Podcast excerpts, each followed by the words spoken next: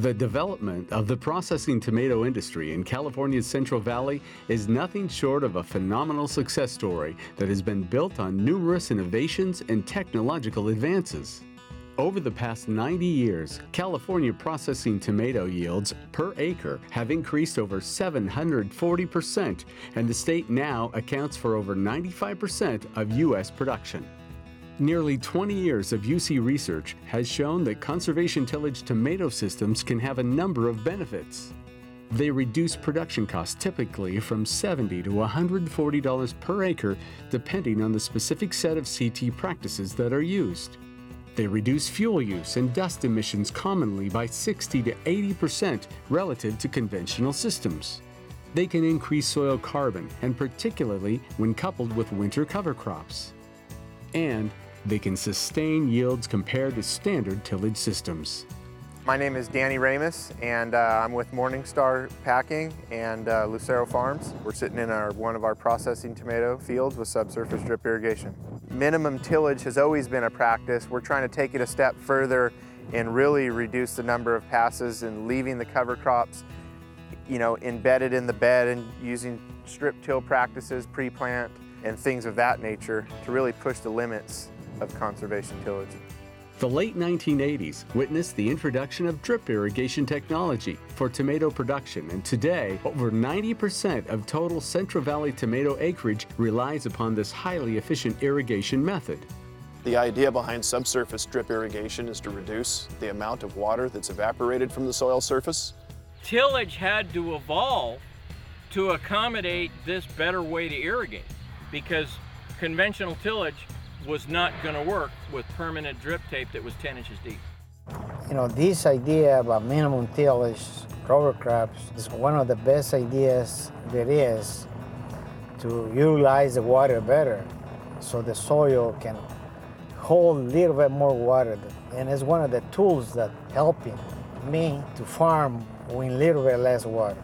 We apply fertilizers and we chemigate through the tape and we have to have efficient, consistent, uniform irrigations to be able to do that. And the cover crop leaves all of our beds very loose and the water travels well. The switch from direct seeded to transplanted tomatoes has also been a major technology shift during the past decade.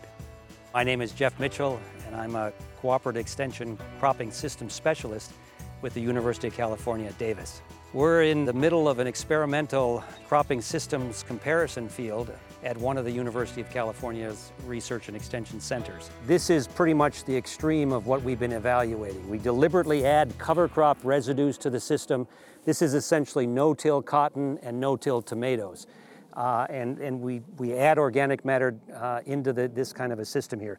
The tomato plants have just been transplanted a couple days ago that are in the middle of the beds. It's drip irrigated, subsurface drip. And what we're trying to do there is compare this system with another variation on the conservation agriculture theme. This is conservation tillage without a cover crop. So this is not, not worrying about a winter small grain cover crop, just direct transplanting the tomatoes in the middle of the beds here, and that's it. We haven't had any tillage here since the last cotton crop that was managed for pink bollworm compliance. These systems are essentially no-till. When the minimum tillage and also when the helps uh, cover crops, we really improve this, this ground right here. You can grow anything you want to grow. A lot better yields, the quality of the products uh, are better too. Setting up for conservation tillage and cover crop based tomato production means getting ready well in advance. Cover crops are drill seeded into the tops of permanent beds and allowed to grow during the late fall, early winter period, generally into February, when they reach about 18 inches tall. The cover crops are then herbicide killed, and they tend to melt down onto the bed tops. The centers of beds are then strip tilled using a ground driven strip tiller, which incorporates herbicide, mixes the cover crop residue with the soil, and loosens the soil in the transplant line. Transplanting is then done with a conventional transplanter. Work is currently underway to identify the best cover crop species for these systems and to also select legume cover crops that can add fixed nitrogen to the system. We've tried to come up with a mixture of cover crops. So we have nitrogen fixing cover crops like this vetch right here and pea, and we also have fava beans. These are actually fixing nitrogen uh, naturally in the soil. A number of systems considerations need to be taken into account before starting with these CT systems. Plan well ahead and have clear goals in mind before starting. Converting to CT requires entire systems changes. It is more than just inserting a piece of equipment. Minimizing tractor traffic is important. With less traffic, the long-term risk of inadvertent soil compaction is reduced with CT.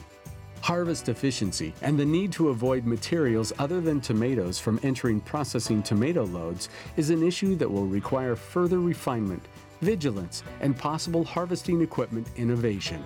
A big hurdle for growers has been the perception, how does my field look? I need to make another pass. And a lot of this conservation tillage, you really have to get over that and have the vision long term of what the outcome is going to be. I mean, you may have to live with residue on the shoulders of the beds, but at the end of the day, the economic opportunity is definitely there. Additional information about these innovative conservation agriculture systems for tomato is available on the Conservation Agriculture Systems Innovation website.